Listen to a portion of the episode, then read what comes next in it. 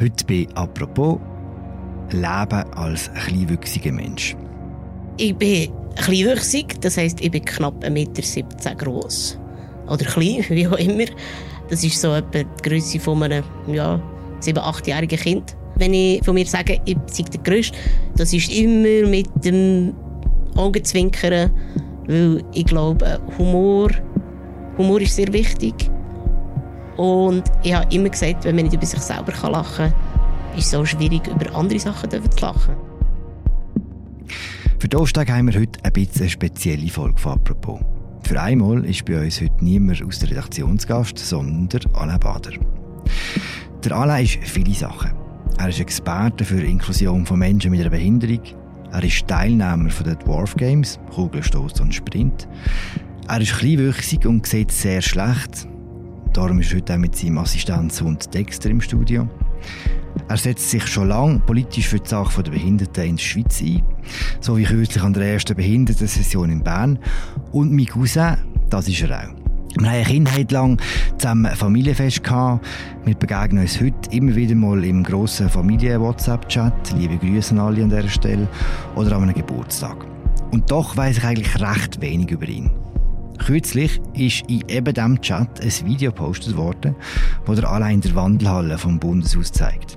Es ist eine sehr gute Idee, die Behindertensession, weil zum einen gibt es halt auch einfach ein bisschen Scheinwerfer auf Menschen mit Behinderung, dass, dass man auch einfach mal darüber redet und dass Menschen mit Behinderung direkt können diskutieren und, und darauf aufmerksam machen, was, was, was wichtig ist für uns. Und wenn man der Anna im Bundeshaus, in einem Ort, wo mir selber auch recht nahe ist. Und wir haben noch gar nie über das richtig geredet. Das haben wir jetzt noch in dieser Spezialfolge von «Apropos». Hoi Anna, schön bist du. Hoi Philipp.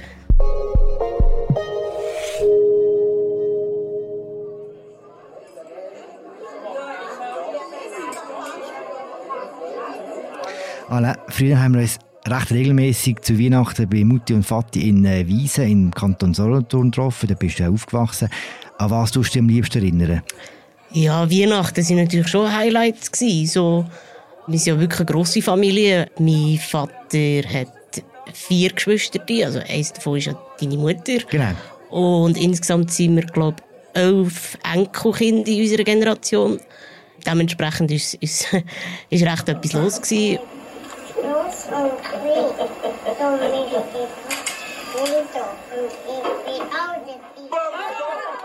Und ich bin ja der zweitjüngste in dieser Generation.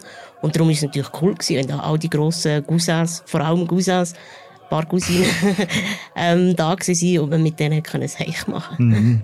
Was gibt es denn, wenn man so grosse Buben ins Bett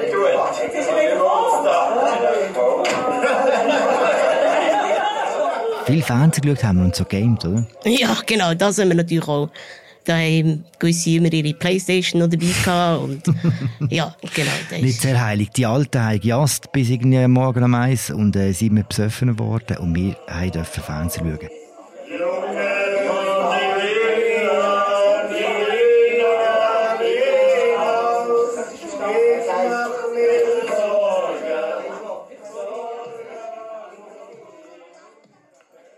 Du sagst, du bist der zweitjüngste. Kannst du dich an einen Moment erinnern, wo du für dich selber gemerkt hast, dass du anders bist als Cousine und Cousin? Nein, so einen Moment gibt es wie nicht. Einmal möchte ich mich nicht daran erinnern. Seit ich weiss, ist, ist es anders. Seit ich weiss, bin ich halt ein bisschen anders gewesen. Und darum ähm, könnte ich jetzt nicht sagen, es ist mir irgendwie in diesem Alter bewusst worden oder so. Ist es den anderen bewusst worden? das weiß ich nicht. Das weiß ich nicht. Was ich gut mich halt erinnere, ist so die Zeit, als ich in den Kindergarten gekommen bin und so, dass es halt für mich wie ähm, ein andere Regeln gegeben hat, wenn man Spiele gemacht hat, Fangis gemacht hat oder halt Turnen oder so. Man hat mir auch vielleicht noch mehr helfen noch so mit Schuhen anlegen oder Jacke anlegen. Aber sonst, ja, müssen wir quasi die anderen fragen. Mhm. Ich kann mich erinnern, wie wir zusammen Fernsehen geschaut haben. Und du hast immer viel, viel näher ran müssen, oder? Ganz genau, ja. Ich bin immer zuvorderst vorgehockt, eigentlich gerade am Bildschirm.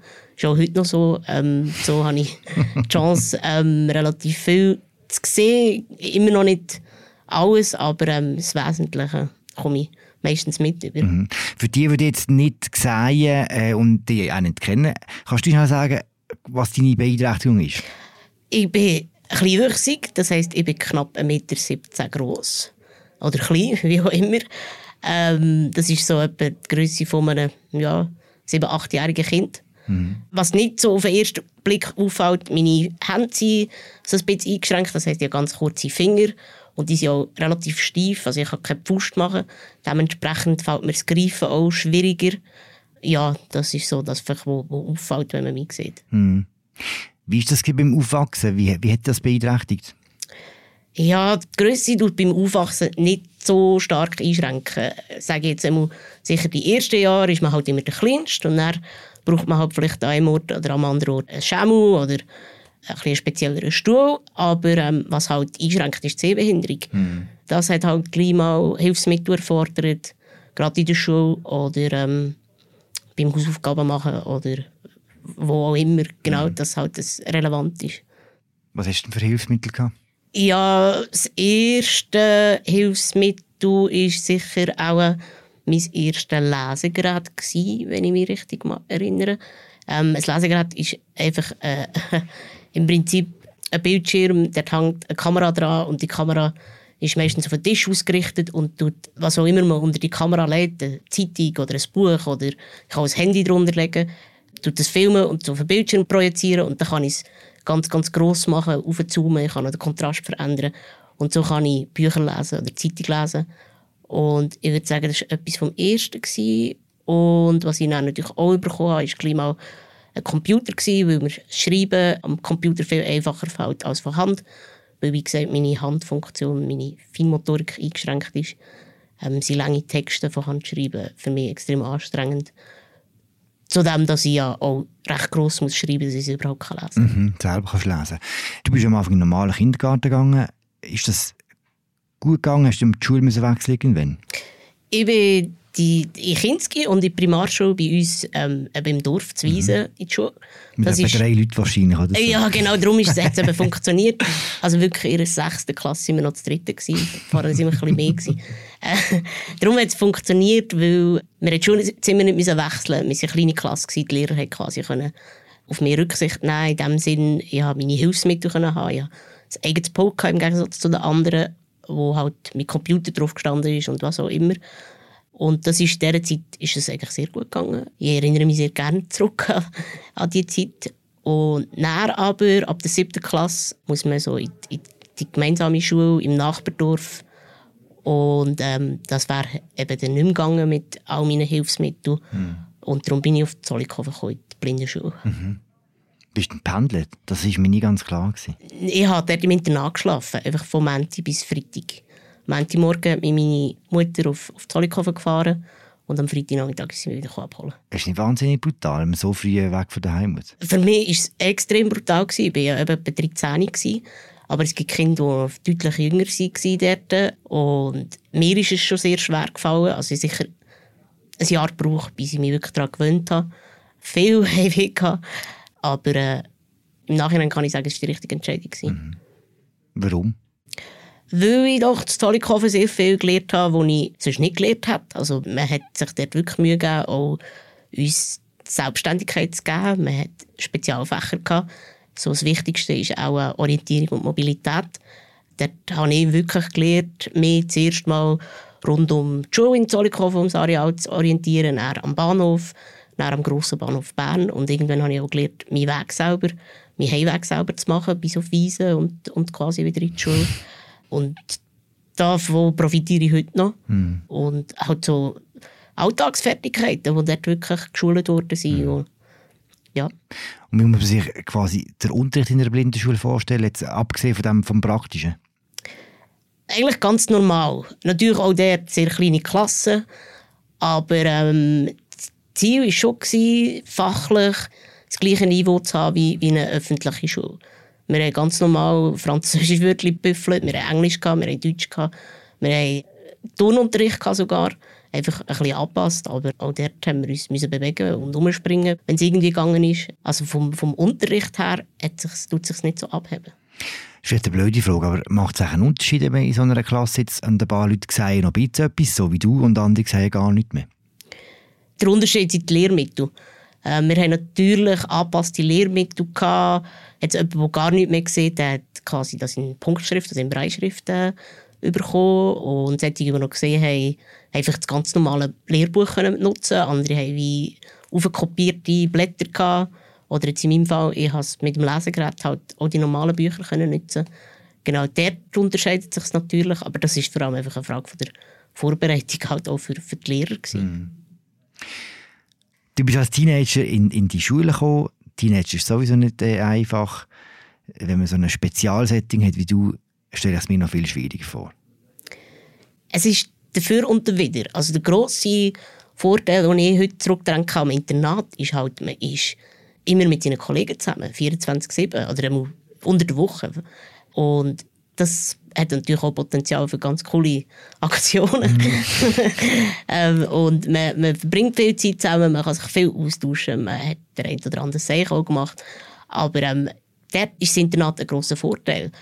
Was schwierig ist, ist halt, wenn man wirklich sich so bewusst wird, mit 13, 14, ich würde sagen, ich war ein bisschen Spatzünder, ich habe 15, 16, wenn man merkt, man ist anders. Auch in der Blindenschule bin ich natürlich mit meiner Größe ein Sonderfall. Mhm. Und äh, ich hatte schwierige Zeiten gehabt, in dem Sinn mit mir selber.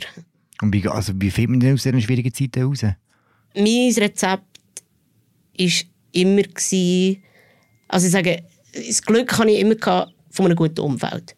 Nicht nur meine Familie, die wo, wo, wo super ist, wo ich sehr dankbar bin, sondern ich habe immer einen guten Freundeskreis, gehabt, der mich aufgefangen hat auch in späteren Situationen, wo ich einfach gewusst habe, mir tut es gut, wenn ich unter Leuten bin, mir tut es gut, wenn ich mit Leuten zusammen bin, die, die mich schätzen, die ich schätze. Und mit denen einfach quasi die Welt entdecken, etwas erleben. Aus dem habe ich so viel Positives immer wieder gewonnen, dass ich über die negativen Sachen eigentlich hinwegkomme. Wie lange geht die Blindenschule und was kommt nachher? Ja, offiziell ist es eben wie eine normale Regelschule ich bin ab in die siebte Klasse dort gekommen, also wäre eigentlich drei Jahre.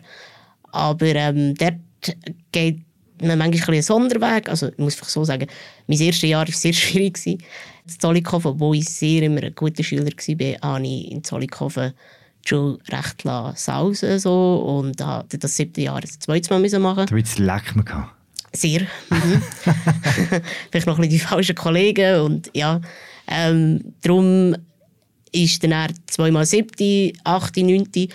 Und weil es halt auch nicht so einfach ist, eine Lehrstelle zu finden und vielleicht auch, wenn ich sage, der Unterricht ist zwar normal, alles in allem, aber vielleicht doch ein bisschen langsamer ähm, vermittelt wird, habe ich auch noch das zehnte Schuljahr gemacht. Also ich war fünf Jahre insgesamt in Zollikofen.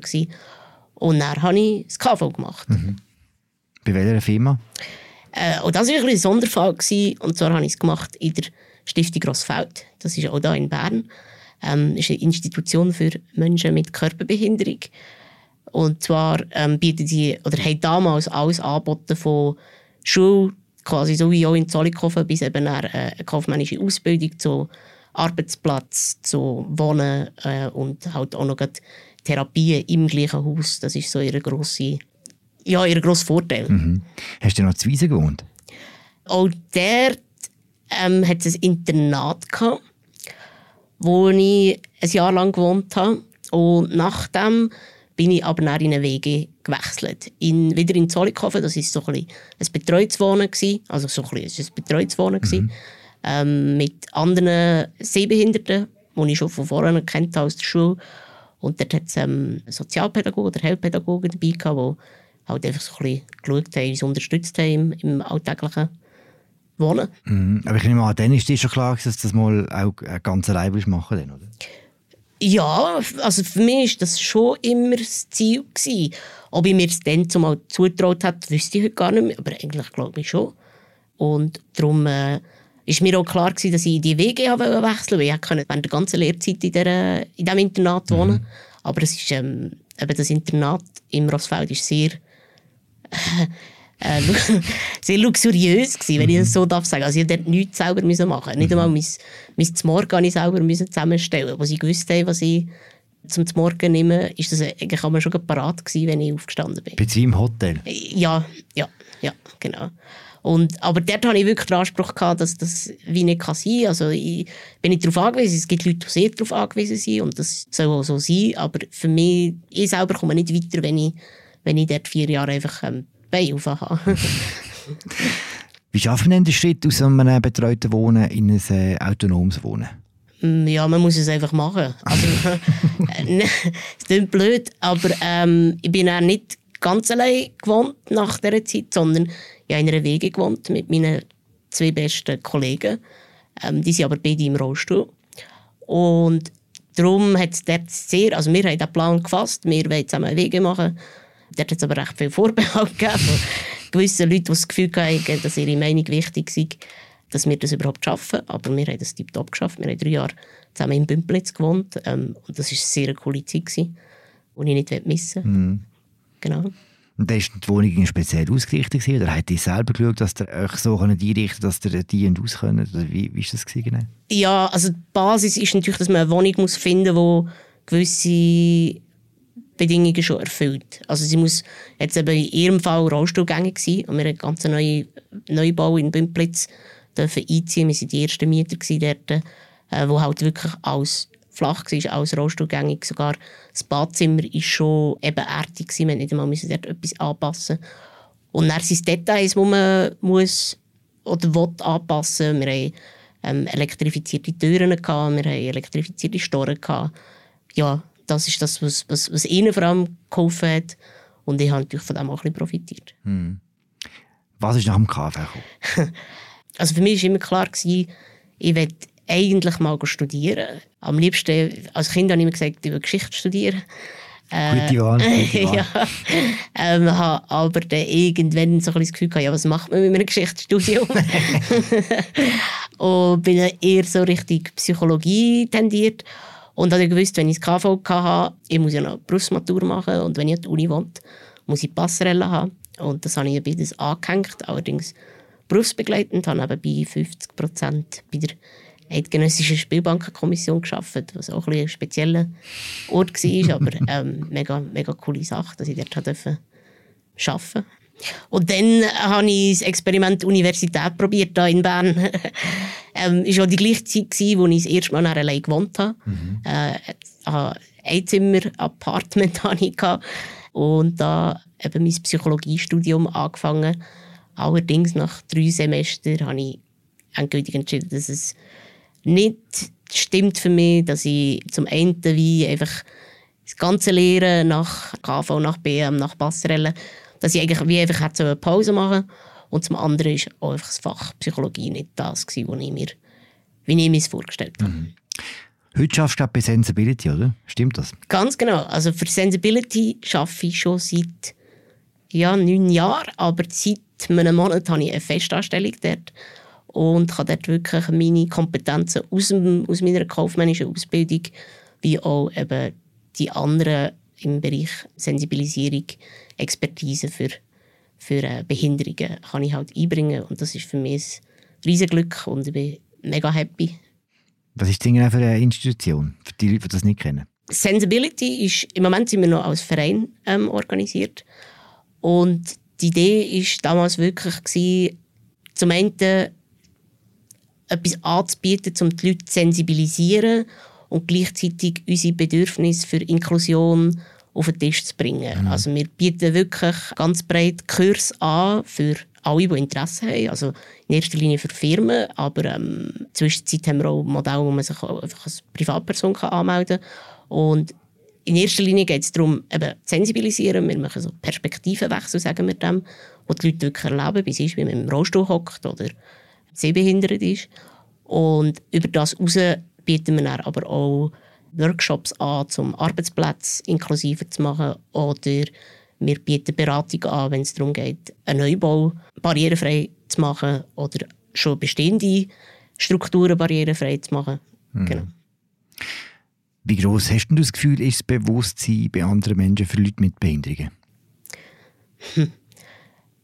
Es ist immer ein bisschen schwierig einzuschätzen. Es gibt sehr viele, die sehr sensibilisiert sind, einfach nur weil sie jemanden kennen in ihrem Umfeld Aber das ist dann natürlich immer sehr spezifisch auf, auf die Behinderung, wo, wo die bekannte Person hat. Alles in allem ist es nicht so groß, obwohl ja viel betroffen sind in der Schweiz und man ja auch sagt, dass man gerade im Alter praktisch nicht davor gefeit ist, irgendeine andere Behinderung zu erkranken, wenn man mhm. so will.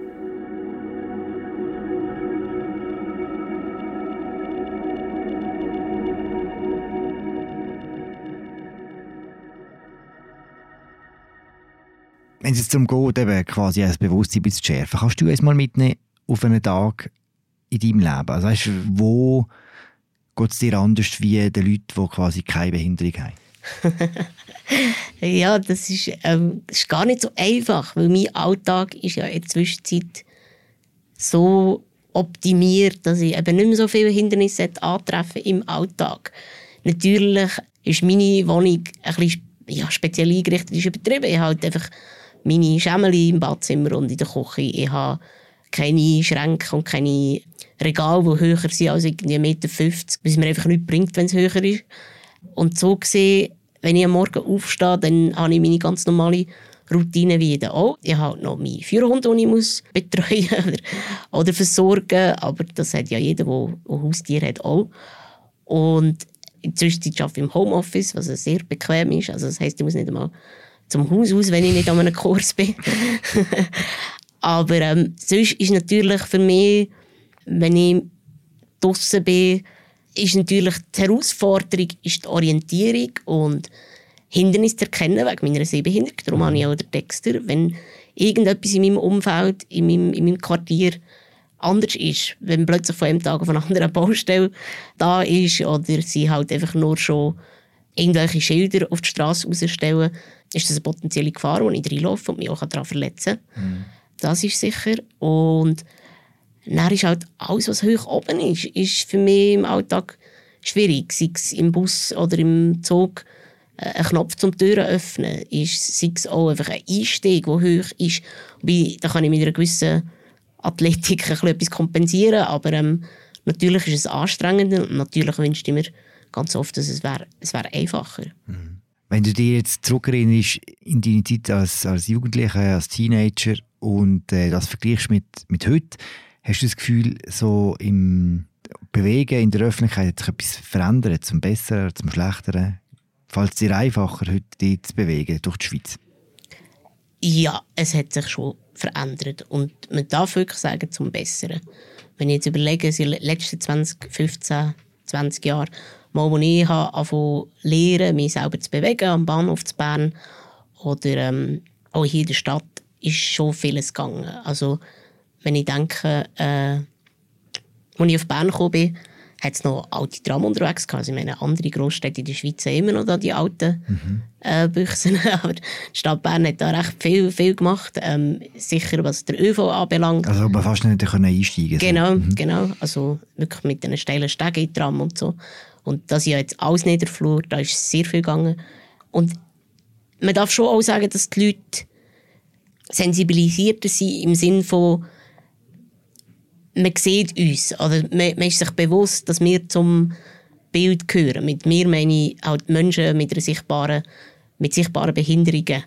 Und es ist sicher viel weniger, dass man angeschaut wird, man wird weniger man kommt weniger in so komische Situationen, wo, wo die Leute einem helfen aber eigentlich keine Ahnung haben, was sie, was sie genau wollen helfen sondern man, man gehört schon mehr zum, zum Alltag. Ich empfinde das jetzt für mich so mit meinem Kleinwuchs. Aha. Jetzt zu tun, dass du dich selber viel selbstbewusster und besser kannst bewegen als, sagen wir, vor 20 Jahren? Selbstbewusst auftreten hat auf jeden Fall einen Einfluss. Aber ich glaube, wo ich viel mehr daran festmachen würde, ist, dass, dass wir sichtbarer geworden sind, weil wir mehr draussen sind, weil wir mehr mit der Öffentlichkeit auftreten, weil wir unterwegs sind, weil wir nicht mehr in irgendwelchen Heimen hocken oder, oder irgendwo ähm, halt, wenn nicht sagen eingesperrt sind, aber halt abgeschottet sind. Und wir sind nicht nur im Bus und im Tram sichtbar, sondern es gibt inzwischen auch sehr viele coole Beispiele von prominenten Menschen mit, mit Behinderungen, wo, wo natürlich extrem zu einer Sensibilisierung beitragen. Hm. Du sagst, es ist recht viel gegangen. Was müsste noch gehen? Ja, natürlich gibt es noch ganz, ganz viel zu tun. Das müssen wir ganz ehrlich sagen. Und es ist natürlich schwierig, jetzt so einfach etwas rauszuheben. Ich, ich, ich weiss, im Interview ähm, von, mit Pro im Firmis habe ich gesagt, dass Bauliche ein grosser Punkt wäre. Aber alles, was baulich ist, alles, was ähm, physische Barrieren sind, das hilft natürlich vor allem Menschen, die im Rollstuhl sind oder halt eine mhm. Mobilitätseinschränkung haben. Für Menschen mit, mit Hörbehinderung gibt es ganz andere Themen, die die ganz wichtig wären, die man müsste angehen müsste. Für Menschen mit Sehbehinderung kann es noch eine ganz andere Thematik sein. Und, und da jetzt etwas zu priorisieren, ist, ist ja, da schließt man schon automatisch wieder jemand aus. Hm. Der heutige Tag ist eine Premiere. Es ist mir eine große Ehre, dass ich Sie heute zur ersten Behindertensession hier im Nationalratssaal begrüßen darf. Es ist eine sehr gute Idee, die Behindertensession, weil zum einen gibt es halt auch einfach ein bisschen Scheinwerfer auf Menschen mit Behinderung, dass, dass man auch einfach mal darüber redet und dass Menschen mit Behinderung direkt können diskutieren und, und darauf aufmerksam machen, was, was, was wichtig ist für uns. Was erhoffst du dir von so Veranstaltungen wie eben der ersten Behindertensession, wo du als Zuschauer dabei bist? Die Behindertensession war eine ganz tolle Aktion, ein ganz cooler Anlass, einfach zum Aufmerksamkeit zu gewinnen. Es war cool, dabei zu sein. Es hat sehr, sehr tolle Voten gehabt, ähm, von den Parlamentariern. Aber wenn ich das so böse darf sagen, viel mehr ist es nicht. Es gibt mhm. Aufmerksamkeit, die Leute berichten darüber, die Medien berichten darüber, aber die nächsten Schritte, die müssen, die müssen gemacht werden trotzdem. Auch, ob mit oder ohne Session. Wir haben jetzt einfach die Chance, klar Bedürfnis aufzuzeigen, aber die Veränderung allein passiert durch das noch nicht. Mhm. Was müsste denn konkret passieren, wenn du, wenn du überlegst, was so die, die drängendsten Projekte wären? Ja, ich bleibe dabei. Wenn wir Zugang haben, mehr, und mit mir meine ich wirklich alle Menschen mit einer Behinderung oder mit Behinderungen, wenn wir mehr Zugang haben, sei es Politik, sei es auch wirklich der Zugang zu kulturellen Veranstaltungen, dann werden wir auch wieder sichtbarer. Wir haben auch wieder mehr Plattformen, wo wir unsere Bedürfnisse können anbringen können. Und darum braucht es für uns die Möglichkeit, einen Teil zu haben. Und, und wenn wir das können, dann ich, ich bin überzeugt, alle Leute, die, die mal in Berührung kommen mit Menschen mit einer Behinderung, mit Behinderungen, denken schon anders über das nach und überlegen sich oftmals nach, hm, jetzt in dieser Situation müssen wir das nicht so und so machen, dass es barrierefreier ist. Mhm.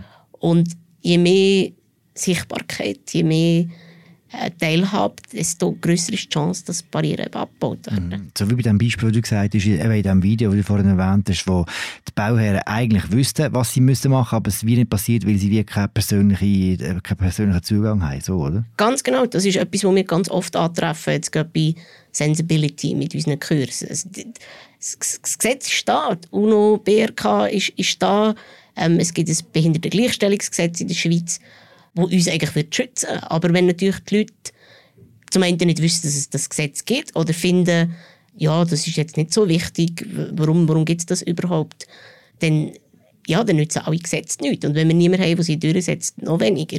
Also ein Beispiel, das mich zuletzt sehr beschäftigt hat, ist der Zutritt ähm, für Assistenzhunde in, in Spitäler. Mhm. Es gibt Spitäler in der Schweiz, die strikt Hunde verbieten. Ich verstehe, warum Hunde nicht gestattet sind in, in Spitälern oder anderen öffentlichen Einrichtungen, aber ein Assistenzhund ist nicht ein, irgendein Hund, sondern der gibt uns äh, extrem viel Selbstständigkeit. Also er gibt uns Selbstständigkeit und wenn man ihnen den Zutritt nicht gewährt, wo eben gesetzlich eigentlich geregelt ist, dann diskriminiert man uns. Hm. In anderen Bereichen gibt es ja quasi Lobbys, die sich für so etwas einsetzen, Bauern, Versicherungen, weiß auch nicht was. Hast du das Gefühl, eure Lobby ist genug stark? Sie wird stärker.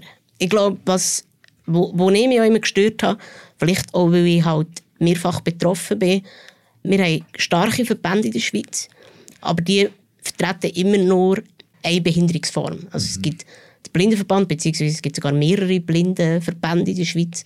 Es gibt äh, den Paraplegikerverband, es gibt den Gehörlosenbund und die versuchen natürlich einfach ein möglichst grosses Stück Kuchen überzukommen. Und oftmals konkurrenziert sich eben auch.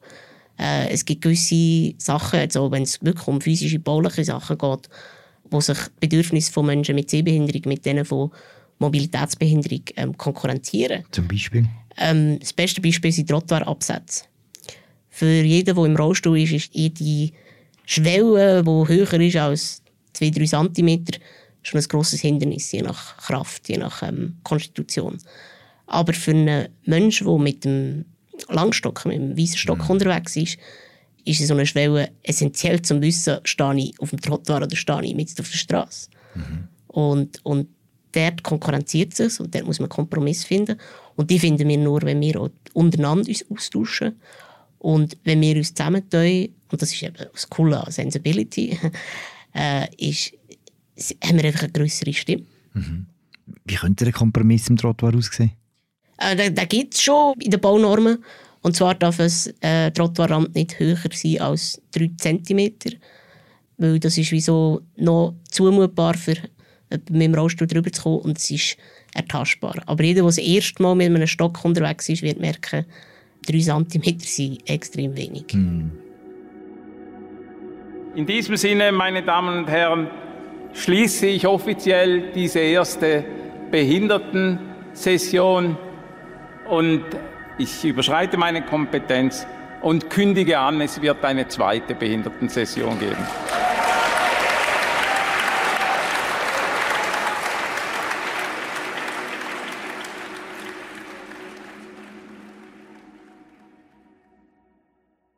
Können wir ein bisschen über Spruch reden?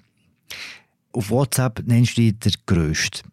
Inklusion ist ja heute, ich glaube, ein Teil, dass, dass du das Gefühl hast, dass die Leute wie euch mehr sehen oder dass auch die gesamte Gesellschaft inklusiver geworden ist, hat damit zu tun, dass in gewissen Bevölkerungsschichten halt ein grosses Bewusstsein ist und das Bewusstsein tut auch immer Spruch beinhalten. Wie wichtig ist es, dass man wie halt auch keinen Witz macht über das, weißt? Und darum komme ich mit der Größten. ja, das ist damit kein Witz machen, bin ich nicht einverstanden. Also gerade wenn ich von mir selber sage, ich sei der Größte, das ist so, das ist dann zumal in der Blindenschule entstanden. Ähm, ich habe das selber gesagt, ich habe das in ein Mikrofon gesagt und nicht bewusst, dass mein Kollege damals das aufgenommen hat und zu einem guten Zeitpunkt wieder abgespielt hat, dass es alle gehört haben.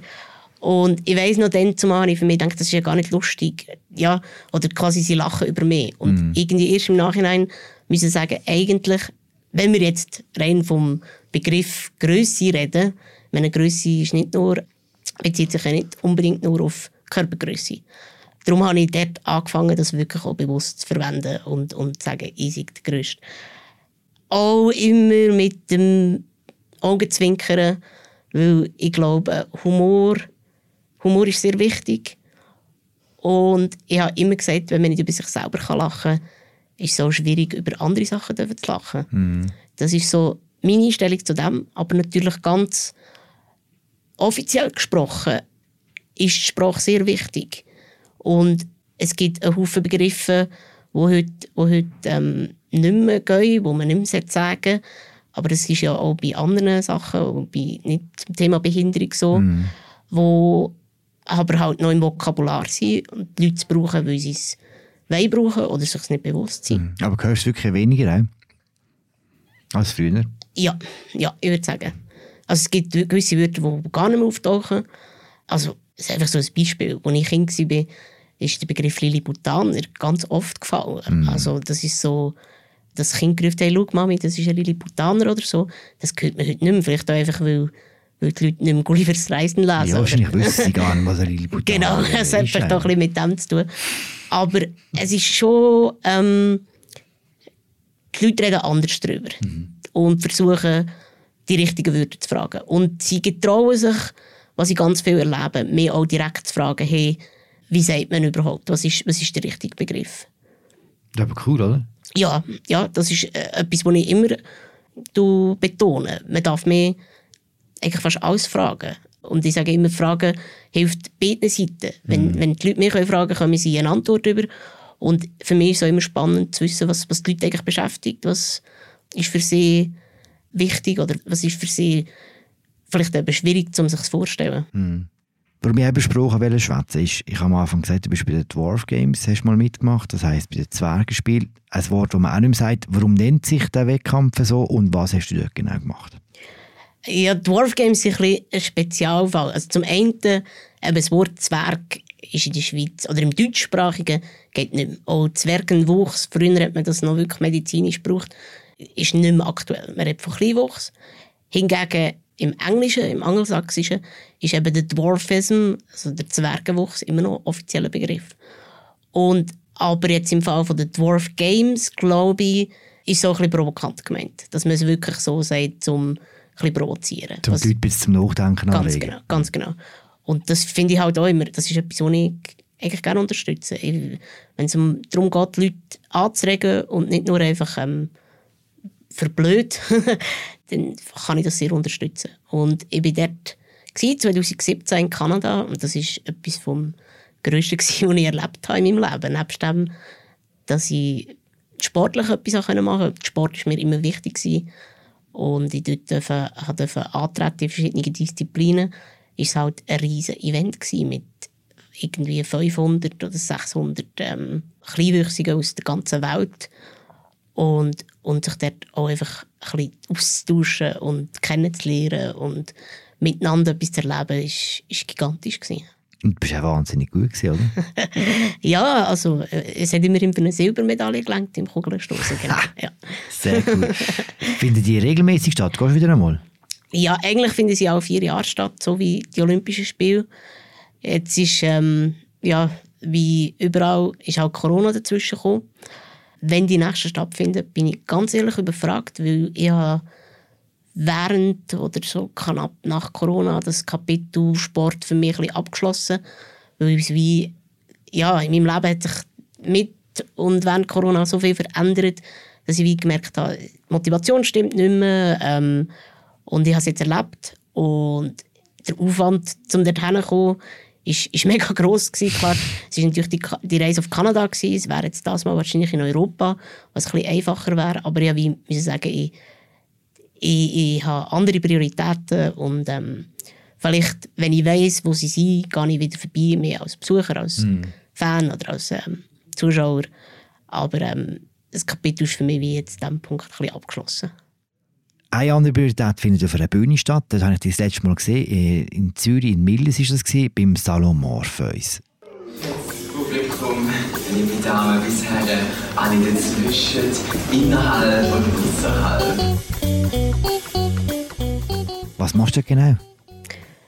Ja, wir sind ein, ein Varieté-Ensemble und studieren regelmäßig eine Show ein und der tritt seit ja, jetzt doch auch schon sieben Jahren regelmäßig auf verschiedenen Bühnen in der Schweiz auf. Hat Ihnen das jetzt gefallen? Aktuell bist du äh, Teufel, gewesen, oder? Um das Engel. Genau, im letzten Stück. Die Show hat zwei Teile gehabt. Und im ersten Teil bin ich so ein bisschen der Moralapostel, gewesen, also eben der Engel, der aufpasst, dass man nichts, nichts Falsches macht. Und im zweiten Teil bin ich eben als, als Teufel gekommen. Ähm, es war ein sehr cooles Kostüm, wo ich dann eben halt äh, die Leute verführt habe und, und gefunden habe, ja, also wenn wir, wenn wir die Reise in die angehen, dann, dann richtig. Ich habe nach der Vorführung mit jemandem geschwätzt, der schon ein paar Mal gesehen dort.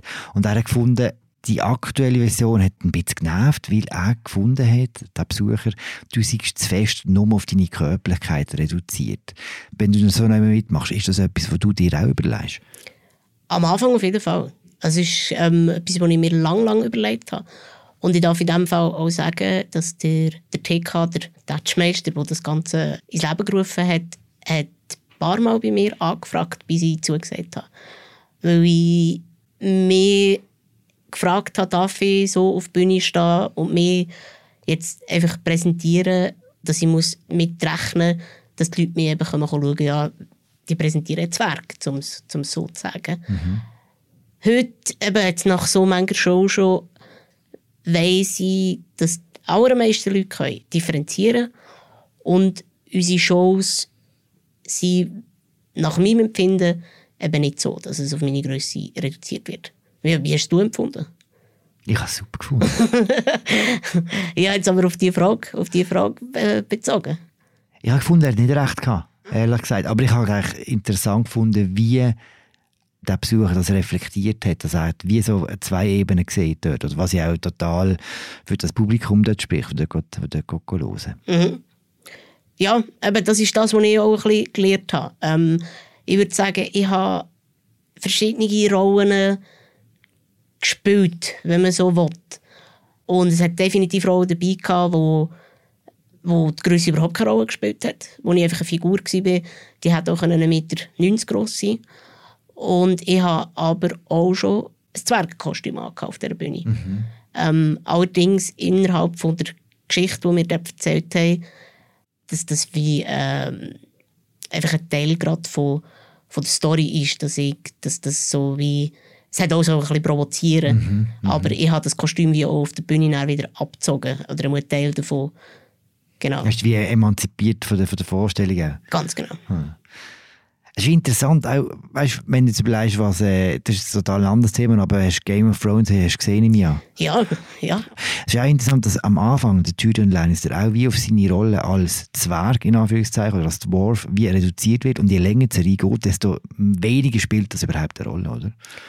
Ja, wenn ich vorhin gesagt habe, die Sichtbarkeit ähm, von uns Menschen mit Behinderung äh, spielt eine Rolle, ist jetzt im Bereich von der Kleinwüchsigen hat eben der Schauspieler Peter Dinklage in meinen Augen einen riesen Einfluss. Weil ähm, mit dieser Rolle, die extrem komplex ist und ähm, ich weiß nicht, wenn man noch das Buch auch noch gelesen hat, der Autor hat sich extrem mit vielen Themen befasst, wo ich mich als Kleinwüchsiger, der weiss, wie es ist, extrem reinfühlen konnte. Und es kommt auch in der Serie extrem stark über, wo ich muss sagen, das, das hilft enorm für für die Sensibilisierung. Und dass die Leute am Anfang einfach gesagt der Zwerg, und das ist ja einfach in dieser ganzen Geschichte innen, wird er halt auf das reduziert, aber dass die, die Figur wächst, das, das hat einen extrem grossen Wert mhm. für, wie man uns wahrnimmt.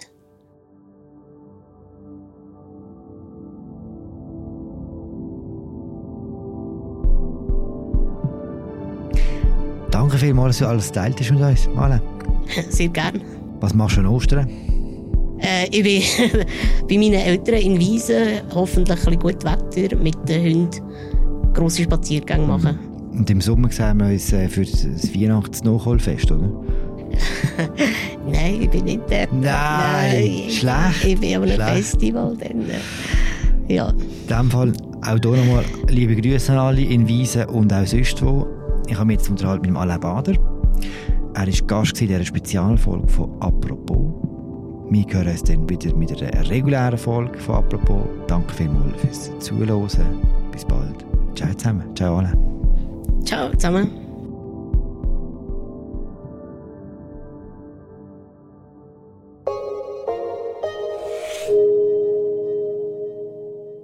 Apropos ist eine Produktion vom Tagesanzeiger und der Redaktion der Medien. Wenn euch der Podcast gefällt, dann empfehlen ihn doch weiter oder gebt apropos eine Bewertung in eurer Podcast-App. Bei Fragen, Kritik oder Lob erreichen ihr uns auch direkt unter podcast.media.ch.